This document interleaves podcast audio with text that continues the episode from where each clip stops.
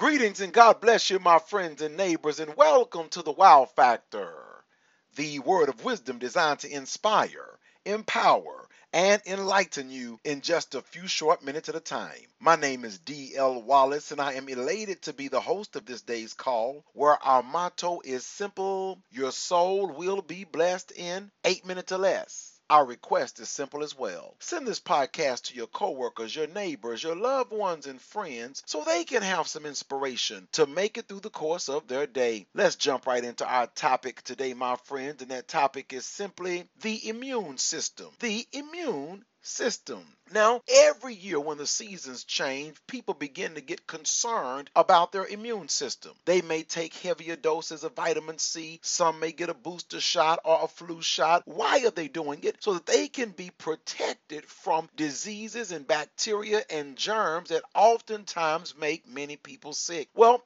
do you realize that in this spiritual life we also have an immune system? God has granted us divine favor and immunity from all types of things. If you ever read Psalms 91, you'll learn a lot about our spiritual immune system. In Psalms 91 and 7, the Bible says, A thousand shall fall at our side and 10,000 at our right hand, but it won't come near us. Then we discover in Psalms 91 and 5 that we won't be afraid for terror by night, nor for the arrow that flies by day. And if you ever read Psalms 1 103 in its entirety, you will discover that God has blessed us with a divine immune system that forgives our iniquities, that heals our diseases, and redeems our life from destruction. Yes, my friends and neighbors, you are immune. Did you realize that you had a spiritual immune system? Now that you know it, start thinking about how strong is your spiritual immune system. In our uh, today's lesson, we're going to outline six key elements of your immune system and why why it's important. In fact, today we'll only talk about the first three. That I in our immune acronym reminds us of the importance to ignore. Yes, my friends, there are a lot of things that can take place spiritually that can offset us, throw us off base and off track. And if we don't ignore them and allow ourselves to be pulled in, we'll be in trouble. You know, the Bible tells us in Philippians 3 and 13 that we should forget those things which are behind and reach forward to those things that lie ahead. Then uh, Jesus said in Luke 9 and 62, No man having put his hand to the plow and looking back is fit for the kingdom of God. So, what should I ignore? First, I should ignore the voices. Those voices in your head telling you you won't succeed, you can't win, and to throw in the towel. We've got to ignore all those negative voices, my friends, because they don't mean us any good. We've also got to ignore the vices or the bad habits that keep us from reaching our goals. Yes, my friends and neighbors, we've got to put those aside. The same way we discover in Hebrews 12 and 1, when the writer says we must lay aside every weight and the sin that easily besets us. You know, the things that cause procrastination and broken focus and idle conversations and things that those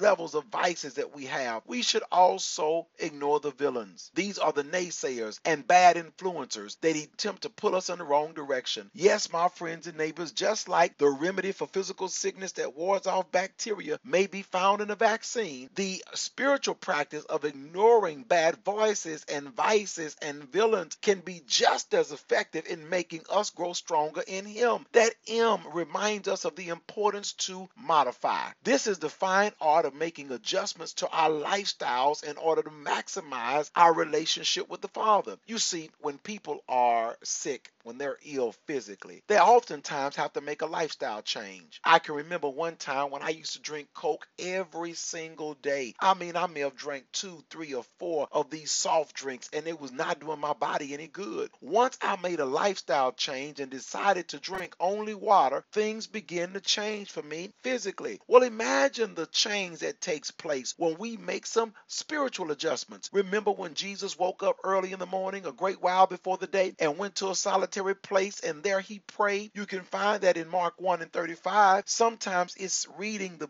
books of the Bible that empower us and motivate. Sometimes it's selecting the right friends and partnerships. Just as some illnesses and diseases require lifestyle changes, growing stronger in Christ requires lifestyle changes as well. Some of those changes include, like 2 Timothy 4 and 2, preaching the word in season and out. Other changes, like in 1 Timothy 4 and 7, require us to exercise ourselves unto godliness. Yes, my friends and neighbors, we can make the necessary modifications to build our spiritual immune systems. That other M in our immune acronym reminds us of the importance to measure. You see, when a person is sick, they typically will check their blood pressure, their temperature, their heart rate, their body weight, and many other vital signs. But in the spiritual life, we've got to measure our effective in a similar fashion. Remember, the Bible says in 2 Corinthians 13 and 5 that we must examine ourselves whether we be in the faith. Then remember in 1 Corinthians 14 and 1, we discover that we should follow after charity and desire spiritual gifts.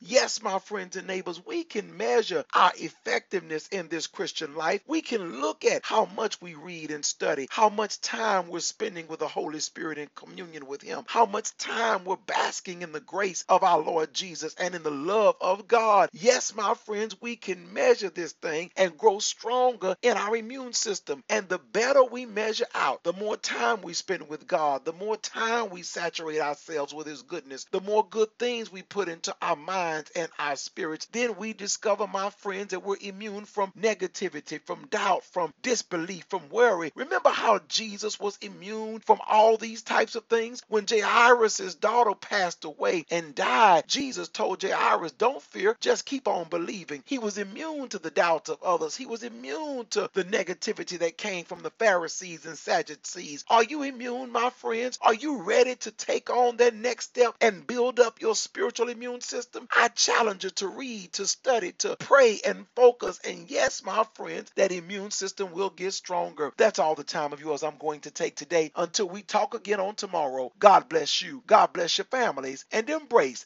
the new and improving you.